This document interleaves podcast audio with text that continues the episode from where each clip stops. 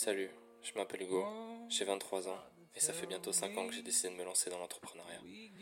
J'ai créé un tout nouveau podcast qui s'appelle Success Circle et à l'intérieur je vais t'expliquer tout ce que j'aurais aimé savoir quand j'ai commencé pour te permettre de te lancer dans les meilleures conditions et si t'as déjà commencé, de te permettre de tout exploser. Alors bienvenue.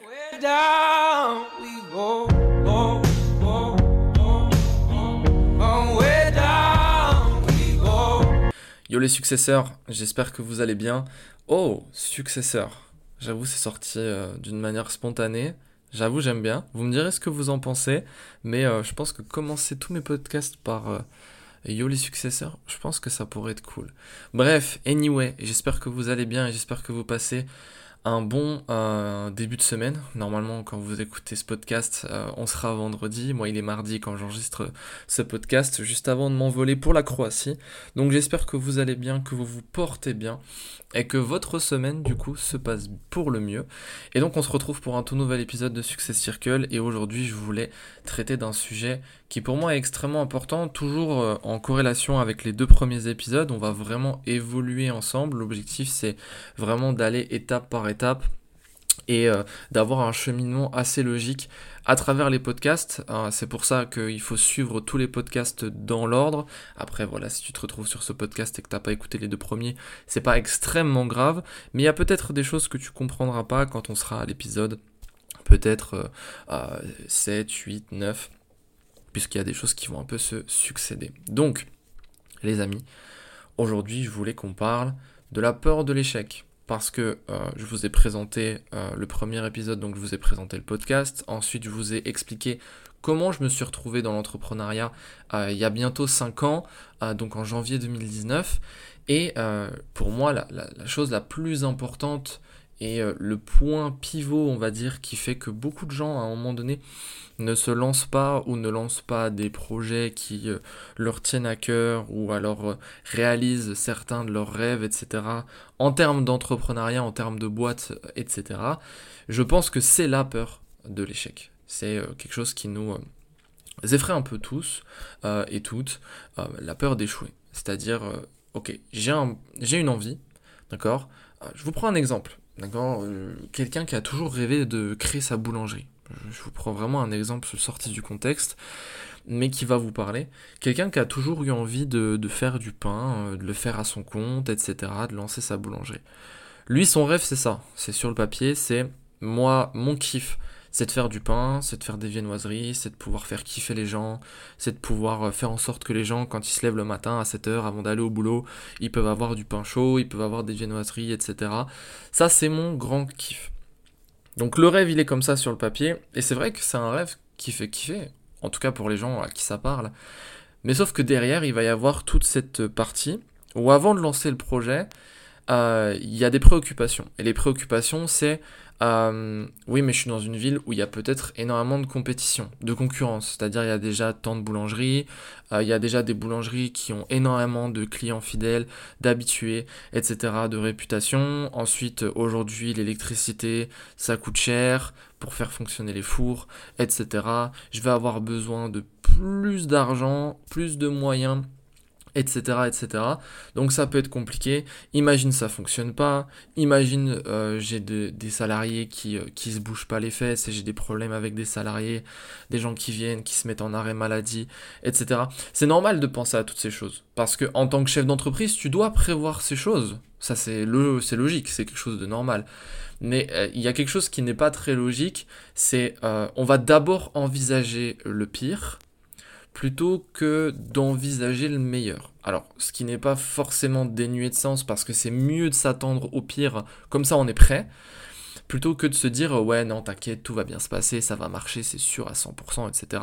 Et le moment où les problèmes arrivent, bah on tombe de haut et c'est là en général que on lâche l'affaire et que tout part en cacahuète. Mais Là où il faut, je pense, trouver le juste milieu dans cette situation, c'est que tu le droit d'avoir peur d'échouer, parce que je pense que la peur de l'échec, c'est pas totalement négatif. Ça veut dire qu'il faut pas la supprimer. L'objectif de, de, de, de, mon argumentation là, c'est pas de vous dire qu'il faut pas avoir peur d'échouer. Au contraire, je pense que la peur de l'échec, elle est mal utilisée.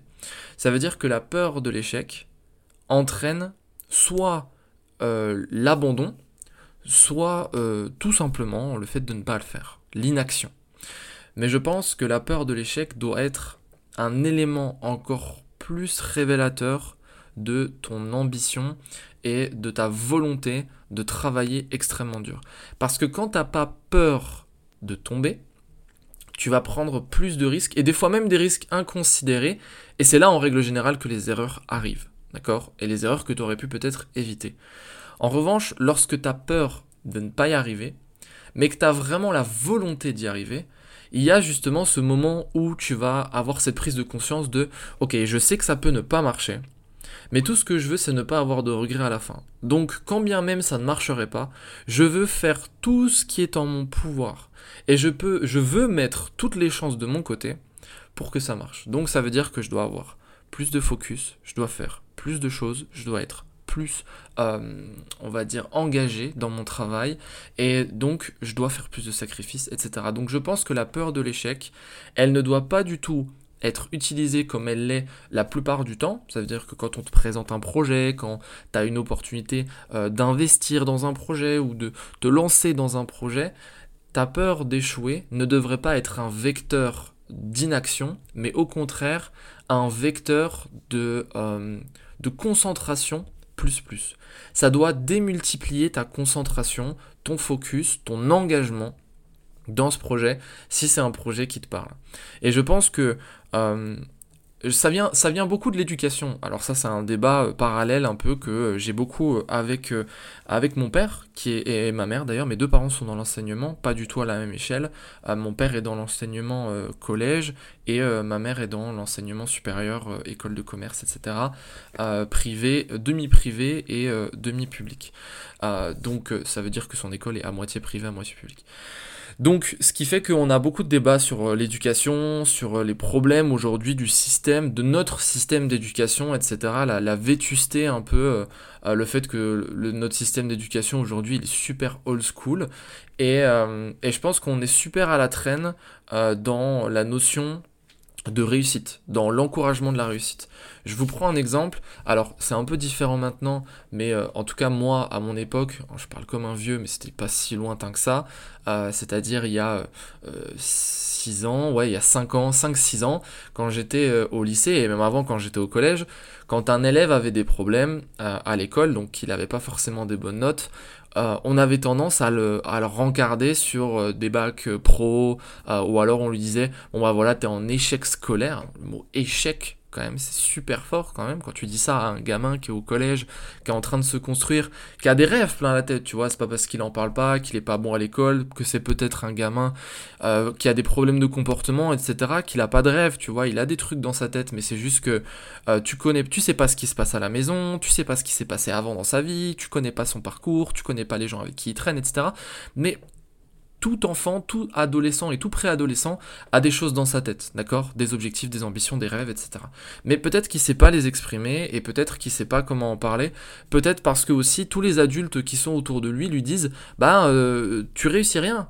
Tu réussis rien, t'as pas de bonne note à l'école, t'es en échec scolaire, du coup tu vas aller en STMG. Voilà, c'était ça, c'était ça à l'époque, c'était le, truc euh, super à la mode c'est euh, euh, alors je dis pas qu'il y en a pas qui décident d'aller en STMG, il y en a qui décident d'y aller de leur plein gré parce que ça débouche directement sur euh, sur la vie active, sur le sur des métiers, etc. Du coup, ça peut ouvrir des portes. Mais majoritairement, les mecs qui partaient en bac pro ou alors en, en, STMG, c'était ouais, c'était un peu les, les, derniers de la classe. C'était ceux qu'on disait voilà, bah tu réussis pas à l'école, tu es en échec scolaire, du coup tu vas aller en STMG ou, en bac pro, etc. etc. Et, euh, et, je trouve que ça, en fait, ça vient de là. Ça vient de là, ce, euh, cette course à la fausse excellence. Alors, qu'est-ce que j'appelle la course à la fausse excellence? La fausse excellence, c'est euh, l'excellence scolaire ce qu'il faut comprendre, en, tout cas ce que moi j'ai pu comprendre euh, à travers le temps, euh, et, le fait que je travaille avec beaucoup d'étudiants aujourd'hui, franchement ça m'a aussi permis d'avoir un avis là-dessus, euh, bien plus que le mien, hein. je suis super ouvert et justement j'analyse énormément, c'est que en fait dans notre système d'éducation, on pousse les gens à avoir des bonnes notes parce que les bonnes notes, les bons résultats scolaires sont censés amener les les gens qui ont du succès, on va dire, les gens qui auront les meilleurs métiers, etc. Sauf que c'était le cas il y a 50 euh, ans, 30 ans même encore, peut-être même 20 ans. Peut-être même 20 ans. C'était le cas il y a peut-être 20 ans. Sauf qu'aujourd'hui, on assiste à une, une, une, une ère, une ère très différente, une ère très digitalisée, euh, même une ère entrepreneuriale. Ça veut dire qu'aujourd'hui, euh, la plupart des jeunes euh, ne veulent plus, on va dire, être aussi dociles au système du salariat parce qu'ils n'y trouvent plus leur compte, parce qu'aujourd'hui, on a des exemples, des contre-exemples qui viennent inverser un peu les mœurs et inverser un peu les envies des gens. Parce que c'est sûr que quand tu vois quelqu'un, par exemple, qui crée du contenu, c'est très subversif ce que je vais dire, mais c'est pas grave, on s'en fout, c'est mon podcast et je fais ce que je veux. Et si ça te plaît pas, ben, tu peux ne pas écouter, c'est pas grave. Mais ça va être très subversif, mais c'est ce que je pense. Quand tu vois quelqu'un qui te dit à l'école, il faut que tu fasses beaucoup d'études parce que tu vas faire ton bac, ensuite tu vas faire un bac plus 2, ensuite tu fais un bac plus 3, ensuite tu peux même faire un bac plus 5, et ensuite tu peux même aller euh, au-delà de ça, et tu peux être sûr d'avoir un beau métier. Et tu dis ça à un mec, tu dis ça à un mec, hein, ou une fille, qui regarde euh, des créateurs de contenu. Et je te parle pas des trucs euh, débiles, hein, je te parle vraiment des gens qui bossent. Je te parle de, gens comme ben, un que moi je respecte énormément pour euh, sa carrière euh, d'entrepreneur, c'est Squeezie, ok? T'aimes, t'aimes pas son contenu, on s'en fout, on s'en tape. Mais euh, si tu regardes la carrière du bonhomme, bah, c'est hyper respectable. Le mec, il a commencé à faire des vidéos dans sa chambre avec un caméscope, et là, il se retrouve aujourd'hui, dix ans plus tard, dix ans plus tard, même euh, ouais ouais dix ans plus tard, à, euh, à organiser des, euh, des, courses de F4 regardées par des millions de personnes dans des, des, des, stades, enfin de, de, de des, des racetracks, j'ai que le mot en anglais, c'est une phrase de connard de dire ça, mais c'est pas très grave, mais du coup des circuits, voilà, des circuits qui sont hyper connus dans le monde. Donc, donc forcément, donc forcément, la carrière ne peut être que respectable. Donc, quand tu vois ça, tu vois qu'aujourd'hui, tu as une économie parallèle, une manière de réussite parallèle qui a été ouverte, même des gens qui ont lancé des boîtes, des entrepreneurs dans des domaines qui de base étaient des domaines de salariés. Et euh, bah voilà, euh, entre, une femme de ménage par exemple qui va gagner peut-être 7 euh, euros de l'heure ou 6 euros de l'heure pour faire le ménage pour une grosse boîte, alors qu'elle peut se mettre à son compte et peut-être demander 30 euros de l'heure parce qu'elle va travailler pour elle, bah, je peux t'assurer qu'elle va travailler pour elle. Et on le voit de plus en plus. Donc ça veut dire que du coup, t'as pas besoin de diplôme pour faire ça. T'as juste besoin de travailler la compétence qui va te rémunérer. Et donc, je pense que cette fausse course euh, à la fausse réussite, la fausse excellence à l'école, ça a créé beaucoup de gens un peu perdus. Parce que du coup, les gens sont basés sur le fait d'avoir des bonnes notes, sinon t'es un échec. Sauf que quand ils se retrouvent dans la vie, dans le monde de tous les jours, bah, ils voient en fait que t'as pas forcément besoin euh, d'avoir eu des bonnes notes à l'école pour réussir. Et donc du coup, bah ça donne de l'espoir. Ça donne de l'espoir. Beaucoup de gens se disent bon bah c'est pas grave si j'étais pas si bon que ça à l'école, euh, je peux faire mon truc et je peux réussir. Sauf que ben, vu qu'ils n'ont pas été habitués à ça, vu que c'est complètement hors de ce qu'ils ont appris à l'école, pendant des années et des années et des années, bah forcément, la peur de l'échec, elle est omniprésente. Le fait que ça sorte du cadre encore traditionnel, ça fait peur. Et surtout, l'entourage, bah, il y a beaucoup de gens qui vont essayer de t'en dissuader, etc. Donc il y a toutes ces choses en fait qui tournent dans ta tête. Et du coup, tu dis, euh, bah, je vais prendre mon exemple, hein, il y a 4 ans et demi, quand j'ai dit aux gens que je me lançais dans le trading, bah voilà, un mec euh, qui est basketteur professionnel, qui se fait les croisés, euh, qui est dans une situation très compliquée et financièrement, et personnellement, et psychologiquement, et professionnellement, et qui te dit du jour au lendemain, bah, euh, à côté de ma rééducation, je vais me lancer dans l'entrepreneuriat, je vais lancer mon business et je vais me mettre au trading. Je vais apprendre le trading, je vais apprendre la crypto et je vais faire du marketing de réseau. Alors déjà, le trading, red flag, la crypto, red flag, le marketing de réseau, triple red flag. Donc je peux t'assurer que les gens autour de moi, de base, c'était, non mais frérot, t'as pété un plomb, t'as pété un plomb en fait. C'est euh, assieds-toi, bois de l'eau, respire, euh, réfléchis longtemps, ça ira très bien. Mais je peux t'assurer qu'aujourd'hui, c'est toutes ces personnes-là qui, euh, au départ, il y a 4 ans et demi, m'ont dit que j'étais fou et que ça marcherait pas, ou alors que c'était beaucoup trop ambitieux pour moi et que ça me prendrait beaucoup trop de temps, etc. Ces mêmes gens, quand je les recroise dans la rue, quand je reparle avec eux sur les réseaux, ces gens-là me disent tous une chose. Ils me disent respect. Et je ne fais pas ça pour la reconnaissance des gens. Je n'ai pas travaillé dur et je ne travaille pas dur parce qu'aujourd'hui, je ne suis absolument pas là où j'ai envie d'être dans la finalité, euh, je n'ai pas travaillé dur pour la reconnaissance des gens. La reconnaissance des gens, c'est toujours quelque chose de positif parce que ça te fait du bien, parce que ça t'encourage, etc. Mais on travaille pour le respect des gens. On travaille parce que les gens doivent respecter ton travail. Et donc, moi, j'avais peur d'échouer. Mais cette peur d'échouer, tout comme j'avais peur de jamais devenir basketteur professionnel, cette peur d'échouer dans le basket et dans l'entrepreneuriat, ces peurs-là, elles m'ont poussé à me surpasser. Et je pense que euh, vraiment le, dénominateur commun de euh, tout ce que tu peux avoir envie de faire dans ta vie, que ce soit dans l'entrepreneuriat, que ce soit dans de la musique, que ce soit dans, un domaine artistique quelconque, etc., si c'est un projet qui sort du cadre, dans tous les cas, le risque zéro n'existe pas. Et tu auras beaucoup plus de chances que ça ne marche pas plutôt que ça marche. Ça, c'est une réalité et il faut pas se mentir à soi-même, il faut pas se raconter des conneries. C'est une réalité. Il y a plus de chances que ça marche pas que de chances que ça marche. Mais en revanche, avec ton travail, ta persévérance, ton obstination et euh, ton obsession, tu peux faire pencher la balance et tu peux défier, euh, défier, on va dire les, euh, défier les taux, défier les, paris, défier les chiffres, etc., etc., etc. D'accord, défier les stats. Voilà. Et je pense que c'est ça. La peur de l'échec, c'est juste un élément en plus qui ne devrait pas être un élément perturbateur, mais au contraire un élément vecteur. C'est-à-dire que cette peur de l'échec, elle doit être au centre de tout. C'est comme si tu prenais ton projet, je vais terminer là-dessus, tu prends ton projet, tu fais un grand cercle. À l'intérieur de ce projet, tu vas mettre le nom de ton projet. Et tout autour de cette bulle, tu vas noter toutes les ambitions que tu as avec ce projet. Et juste en dessous du nom de ce projet dans la bulle, tu vas écrire en gros j'ai peur d'échouer. Et en fait, toutes ces choses autour de cette bulle vont être les vecteurs de cette peur. C'est toutes les raisons pour lesquelles tu ne dois pas abandonner à cause de cette peur, mais au contraire concentrer toutes ces raisons de vouloir réussir pour faire que cette peur fasse partie intégrante de ton histoire et de ton parcours. Donc pour résumer, la peur de l'échec n'est pas mauvaise, la peur de l'échec ne doit pas être justement vectrice d'abandon et d'inaction, mais la peur de l'échec doit être et rester à tout jamais pour toi et tes projets et les gens autour de toi vectrice de persévérance, d'engagement, de concentration et de sacrifice pour ta propre réussite parce que tu le mérites et euh, tu dois te battre pour ce que tu as envie d'avoir parce que la vie, on n'en a qu'une, on n'a qu'un seul essai.